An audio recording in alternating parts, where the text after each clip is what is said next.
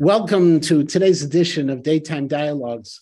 I have the great privilege to, uh, to meet with today and to have a conversation today with a person who I've known for a very long time. She grew up in Chicago, went to Ida Crown for high school, but most importantly, she is a person who has really made a difference in this world. Yael Eckstein is the president and the CEO of the International Fellowship for Christians and Jews, a, a organization that was founded by her late father, Rabbi Yechiel Eckstein, and she continues to help millions of people through her efforts. Literally 2.1 million Jews were helped this past year because of the efforts of the International Fellowship of the International Fellowship. And Yael, thank you so much for giving me your time today. I'm honored. Thank you so much, Rabbi Matanki.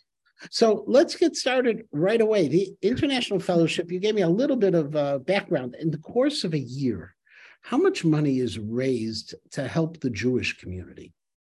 Well, it started, as you know, around 40 years ago with the dream of my father. And back then it was every, he would talk about like every $25 check that he would get, he would, you know, be excited about and be able to help people with.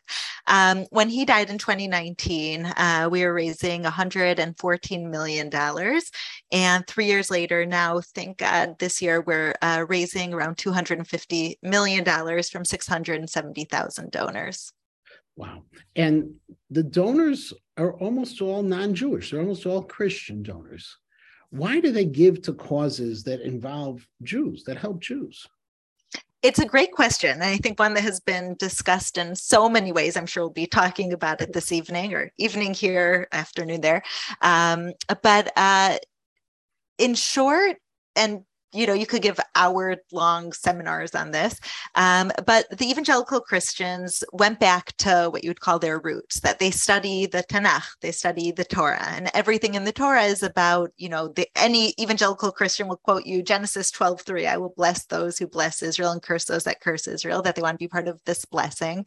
And as we read the Nevi'im, we see from 2000 years ago over 2000 years ago that um, the jewish people will return to israel will settle here that this is um, the words of our forefathers coming to life especially now we're in the parshat lech lecha where Abraham picked up and moved to israel um, that is happening all over again in the vision of the prophets that the christian community who um, read these words and believe them want to be part of it and so they want to be part of, of the rebuilding of the Jewish state because it's part of the prophetic vision. They have a PS to it that we don't really uh, jump on. Their PS is part of the prophetic version. will take it beyond what we believe is Mashiach. Does that create a problem for people? That uh, it's no, go ahead. Sorry. it's a great question, one that people ask me very, very often. I think that, you know, in my 18 years working with the fellowship, I started off putting stamps on the envelopes and um, just learned everything from my father and saw what he did and thought it was amazing to help the Holocaust survivors and bring Jews in Aliyah and all the different areas, build bomb shelters when there are war in Israel, um, helping Jews in the former Soviet Union, that everything I saw, I, I, I wanted to be part of this. And the Jewish community would always ask me, me, but don't Christians give so that you know Jesus will come and it will be Messiah and it will be revealed as Jesus. I personally in 18 years have maybe heard three or four donors bring it to that place. Um, they're Christian, so I'm sure that's what they believe. But is that the motivating factor? Not that I've seen. What I've seen, the motivating factor is simply to be part of this story. And the biggest um, motivation, I would say, is Genesis 12 3. I'll bless those that bless Israel, curse those that curse people, Israel. And also, a lot of our donors are older, they're over 70, 80 years old that they um, saw the establishment, many of them, the state of Israel, they remember, many of them are in their 80s or 90s. They remember when Israel was established. They lived through the Holocaust and remember that. So, with all of the anti Semitism, with all of the history of the Jewish and Christian communities, they want to make a statement of we stand with Israel and not standing with Israel through um, a Christian organization, but Dafka, specifically standing with Israel through the fellowship, who uh, my father, Zichrono Livracha, was an Orthodox rabbi, that it was very known, obviously, no evangelizing or anything like that, that it was Jews distributing the aid to Jews that the Christians donated. And now that um, now that I'm taking over, to the point that our chairman, the chairman of our board, who's one of our biggest donors, Bishop Lanier, uh, he's Christian, obviously, has a big church, and he said, if it was ever not an Orthodox Jew leading this organization, I would stop giving because that's the whole message that we want to give, we want to help, and we that's it. Our in our involvement stops there. I, the comment you made just a moment ago about it's being an older population who are donating, does that concern you that the younger Christian community don't necessarily buy into the miracle of the birth of the state of Israel? Uh, Rabbi Matinki, I think everything scares me these days with what's happening around the world. Um, yeah, I mean, we're seeing in the Jewish and Christian community that so much of the younger generation is not as educated, involved, passionate, committed to Israel. Um, and it's definitely scary. But also, what we've seen is there's something about this older age that people kind of return to those values of their parents, of their grandparents. So, a lot of the polls are being taken on college campuses that show um, the younger generation not involved. And I think one of the one of the characteristics of being in college is rebelling and thinking different than your parents, thinking different than the way you were raised. And all the data that I've seen shows that by the time they're they that their um, associations or pet projects or what they care about are constantly changing until they're 30 years old. Once they hit 30 years old, that's the time that their values are pretty much formulated. And uh, very often you see from third year old onward going back to the values of their parents. So it's definitely scary what's happening with young generation. I think it's time for all of us that care to kind of wake up, do whatever we can to change this trend. But the data that I'm seeing from college campuses, I don't think necessarily represent what will be for these same individuals when they hit their older years. And what are the causes that speak to this Christian community the most? Resettlement from FSU from the former Soviet Union? What other topics, what other ish causes do they like to support? Well, the fellowship is really focused in three different areas, all of them that are, you could say, biblical or prophetic. One of them is Aliyah, and Aliyah from uh, Ukraine, from Russia, from Ethiopia, from um, all across the world. We focus mostly on non Western countries just because the Western countries generally speaking, are able to make Aliyah if they want to. It's not the finances that are holding them back from buying a plane ticket. Um, so we focus on non-Western countries, and then um, uh, bitachon, which is security, which is, you know, uh, there are so many different uh, biblical verses of protecting the people of Israel.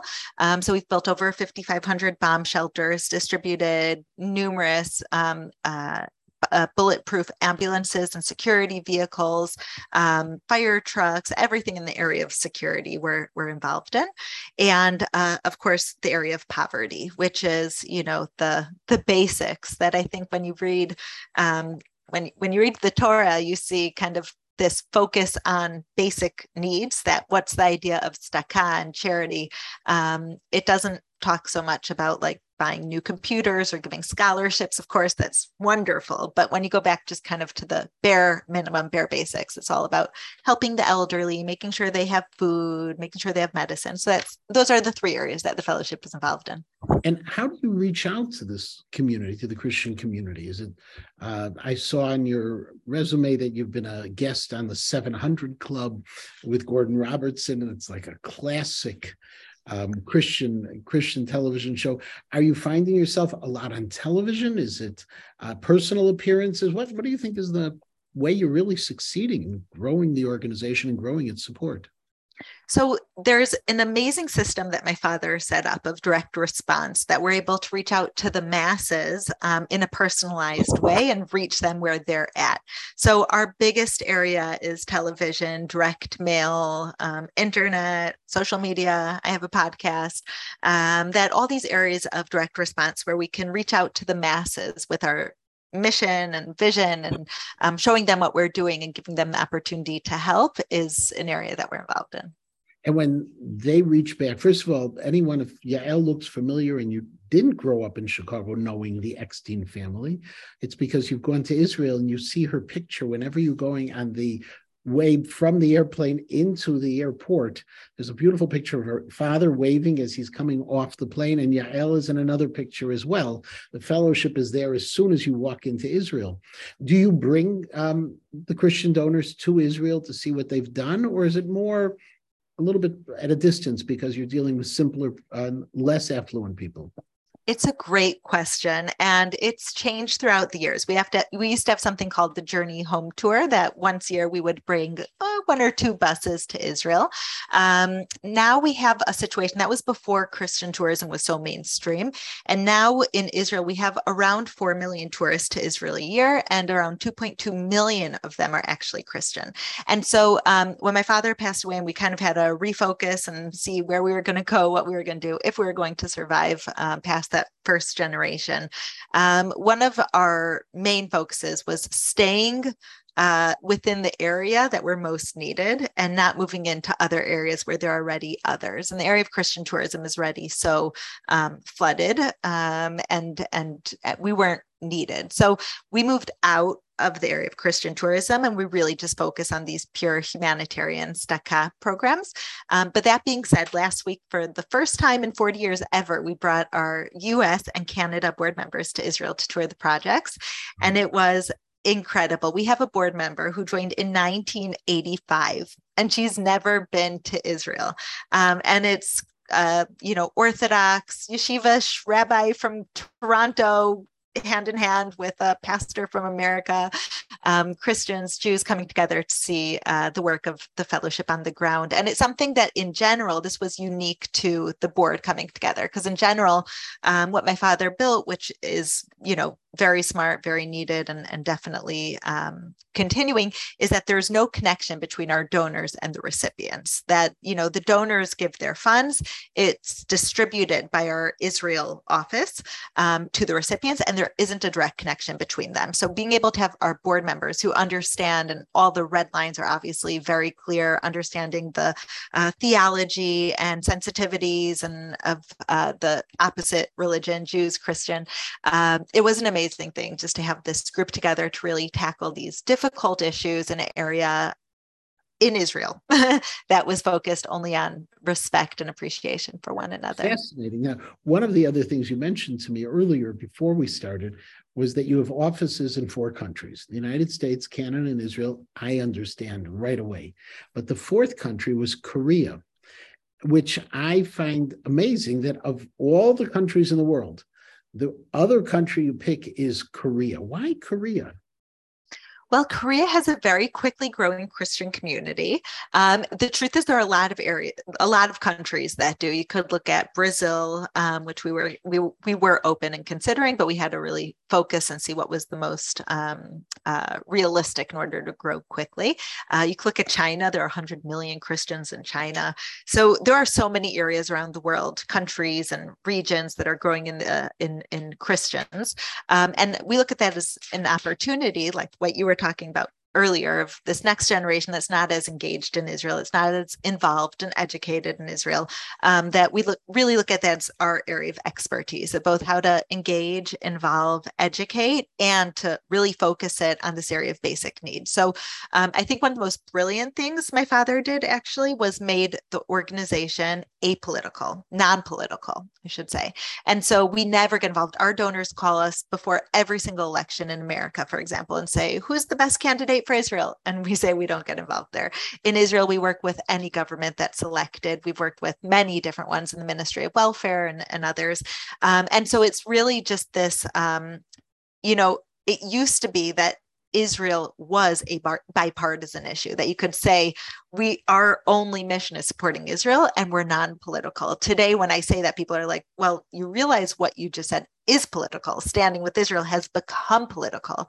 Um, and so I, I think it shows where the world has gone. But even within that, yes, we unapologetically, proudly stand with Israel, but we take no political position. So, in areas like Korea or Brazil or China, even, um, uh, there's an opportunity right now, as so many people are finding Christianity, to uh, teach them about this fundamental connection between their faith and Israel. And in many of these countries, it's actually first generation Christians that um, if we don't go and build that bridge, if we don't teach them the direct connection between it, then no one else is going to. And it's not like in America where um, you have these associations that, okay, if you're evangelical Christian, you stand with Israel. This is new turf that just as easily these Christians could, God forbid, be anti Semitic or you know formulate a different philosophy, connection, relationship with the Jewish community in Israel. So um, we feel very driven and drawn to go specifically into Korea, where there's a very um, high population of Christians, first or second generation. Uh, it's a free country, so we're able to freely work there. Um, and people are interested, they want to know, they want to learn. So do you get a pushback from the Christian community? Being why are you taking funds from the Christian community to use for the Jewish community, or is it quiet. Or is it what happens there? It's a it's a really good question. So one of the things is that we're grassroots. So on one hand we're huge but on the other hand we're grassroots. We're not working with like these mega churches or big public figures or we're working with lots and lots 670000 individuals who are giving $25 a month who are giving $40 a month to bring a food packs um, and so we uh, we we don't we haven't had i mean there's always people i think maybe who have issues with everything but nothing that's been substantial or public or anything that has gotten to me at all. You did i remember early on there was a lot of pushback from the yeah. jewish community. Has that quieted down yeah, in a in a huge way. Thank God. Um, I think for a few reasons. I think that um, all new ideas are scary and you have to see where they go and what are the boundaries and what are the red lines and what's going to happen with this and especially the only thing the jewish community knew about the christian community was what we learned in the history books. I think it's completely legitimate that the jewish community had their reservations. Um, it was new and it was scary. Uh, my father built very, very clear communication, red lines, um, education for the Christian community of why you don't evangelize to Jews, of when they say certain things, why we find that offensive. That I think my father really led the way to bringing us where we are today. And where we are today is that I think for um, uh, for a few reasons. One of them is political. We're not involved in political uh, in the political discussion, but you see that politically Christians have been Israel's greatest friends as far as moving the um, embassy to USMC to Jerusalem, or recognizing the Golan Heights, or standing behind uh, the cancellation of the Iran deal. Um, that the Christian community has always, no matter who's been in power, just been a voice for Israel. So I think the Jewish community recognizes that. The second thing is I think the fellowship now, you know, like we said, all ideas are all new ideas are scary because you don't know where it's going to be. You don't know where it's going to go. Um, but by now we have 40 years of uh, history that you could look and say, you know, obviously there's never been one situation of evangelizing. We, we draw very clear uh, boundaries between our donors and recipients. And actually, we've led to this area of education and engaging Christians on Israel that's manifested in politically standing with Israel, even if we're not directly involved, or tourism to Israel, even if we're not directly doing tourism. Um, and so I think it's become a lot less scary to the Jewish community and uh, to the point where there i don't think there's any organization or israeli business that's not targeting the christian community to try to engage them. I, I still remember when um, the jewish agency gave the fellowship a seat at the table because of all of the work that was being done which was at the time somewhat unusual. I don't. The, you were the first uh, organization of the of that nature that received a seat at the table on the board of governors of the Jewish Agency. Have there been other formal parts of the Israeli community that have also welcomed you in as a formal member? Um, well, the truth is, I feel you know I think a lot of times when people experience um, uh, criticism and hardship. My father was brought to the Beit Din. He was almost put in cherem. I mean, he was, you know, studying Daf Yomi every morning and an Orthodox rabbi was Smicha from Rav Soloveitchik. And so I think that sat in a very deep part of him, even after he succeeded and gained, you know, that seat at the table and the respect of the religious community.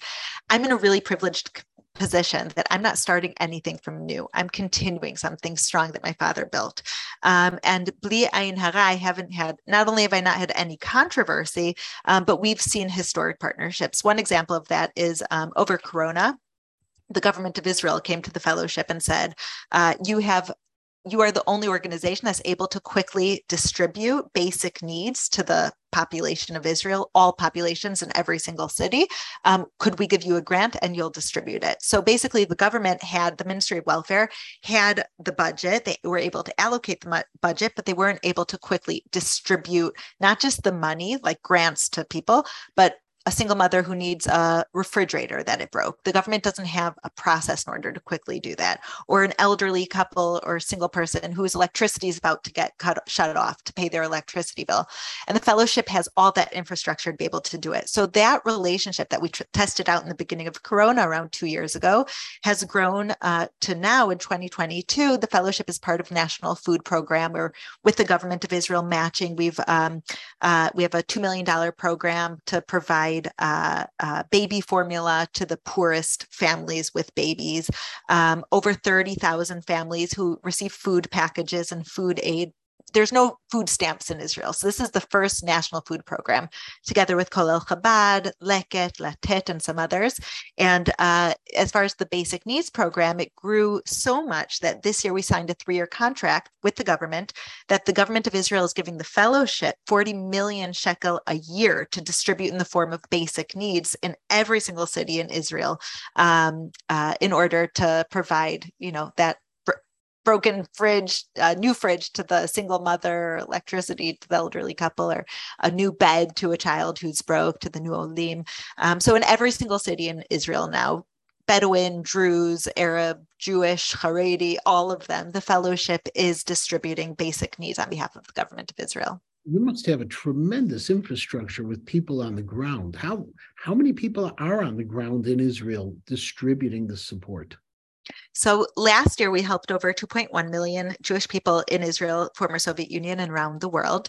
And we have a staff of 70 people. So we very much believe in both technology and also partnership. So we work with the infrastructure that's already set up on the ground. So the municipal social workers are our partners. They're already there. They have all the information. They know the people who are uh, struggling. They know the single mother whose refrigerator broke. They're there on behalf of the government. They have all the, to name all the data that that they need in order to confirm that this family really is the family that's most in need for this product they go and visit.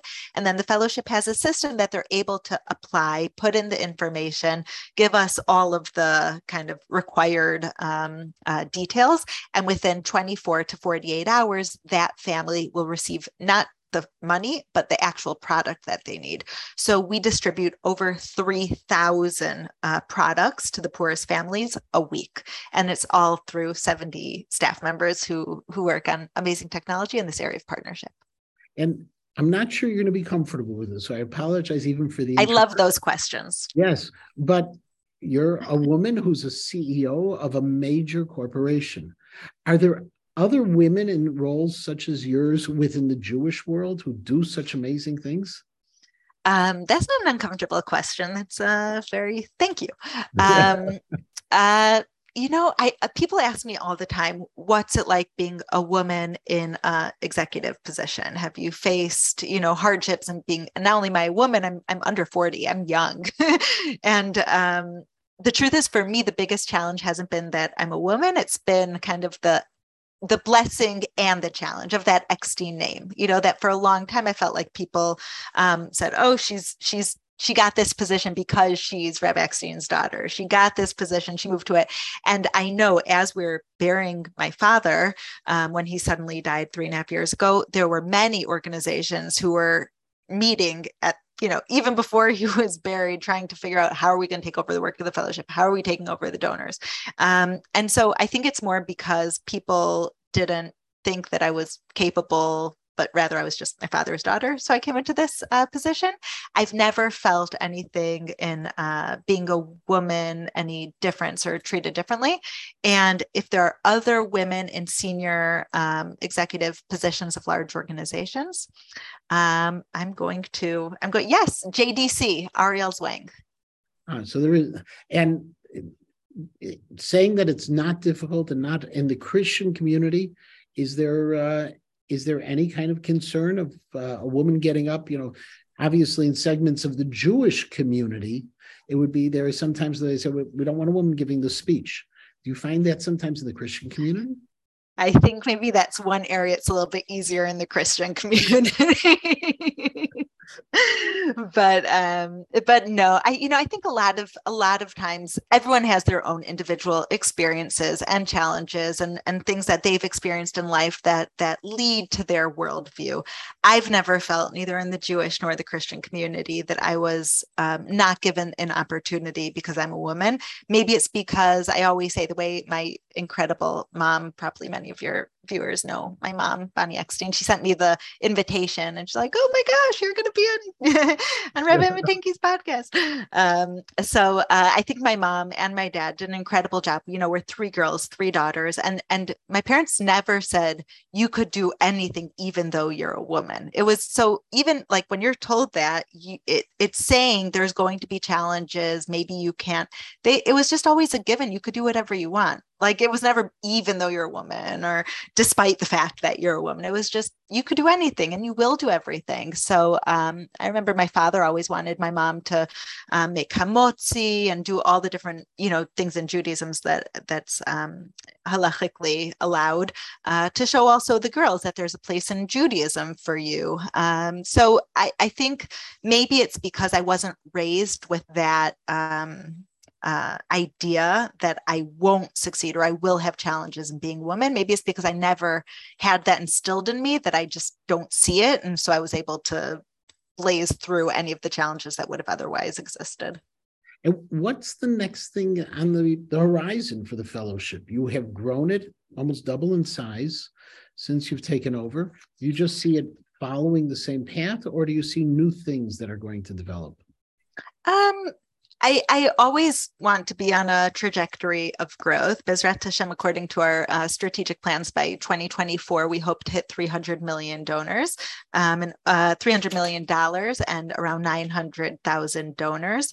Um, I think what we're doing is more than uh, the money and is more than the programs and is more than the people that we're helping. I think we're this grassroots voice of uniting Christians from all different polit- political spheres to say we stand with Israel. It doesn't matter if you're a Republican, if you're a Democrat, if you're a conservative. It, what the fellowship's voice is is we stand with Israel. We want to protect Israel. We believe believe Israel has a right to exist, and maybe we're the only platform right now that's able to express that voice without having some political agenda connected to it. And so, just to continue to grow it, but when I think about a million Christians in a couple of years who will be supporting the fellowship, that's a million Christians who are also supporting Israel. Yes. How many of them are in the United States?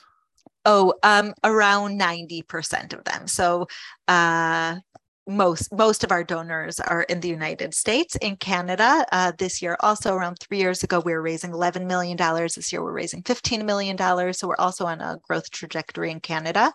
And so I think it's always a matter of um, giving people the opportunity to stand with Israel without uh, any of the politics around it. You know, I think one of the biggest mistakes maybe that the Hasbara of Israel has made is that we try to get people to stand with Israel because we are democratic, because we're free, because we have the most um, uh, righteous army and soldiers that that that operate according to the highest values. And I, I, I agree with all that. But the problem is the second then a soldier makes a mistake or the second we're not as free or the second there is a issue between the Jews and the Palestinians, suddenly that opens up the question: Does Israel have a right to exist? That I think the the platform for support for Israel for Christians and Jews alike is a spiritual platform. And then, of course, we have to be free and democratic. We have to be free for all. We have to give equality to all of Israel's citizens, where over 20% of our citizens are minority. We have to try to make peace with our neighbors and treat them um, uh, justly, even during times of war. But that's not our reason for existing. Our reason for existing is because this is our biblical homeland from thousands of years ago. We had we Israel was the center of the world. I mean, when you put together um, all the years that the Jewish people were in Israel before this modern era, it was over a thousand years. And then you look at America. How old is America? Five hundred and Oh no, no, way down. way down even. Yes. okay. So um, so I'm definitely not an American history expert, but but just to kind of put in context of how long the Jewish people were here between the first temple and the second temple. And and so I think that um, the context of standing with Israel for Jews and Christians like has to be this spiritual connection to the land, whether you're identify as religious, Orthodox, ultra Orthodox, you know, secular. Um, I think this idea of a spiritual connection to the land is something that's critical in the narrative and definitely in educating the next generation of Christians. Yeah, Ellie, you've done an amazing job. It's uh, it's hard to imagine that uh, the young lady I knew in high school has so very much but you have and you continue to do so. We're very proud of the things you've done and we wish you only the greatest of success. And as you can tell, our time is up. And so I just thank you for this half hour. It was enlightening and enjoyable. And I wish you the best. And I uh, continue to, to hope that you will succeed, do great things, and that you give a lot of nachas as well to your mother, who we cherish, and to the memory of your father, Zal. Thank you so much for being part of this, this show today. Thank you so much, Trip, and thank you. Bye bye.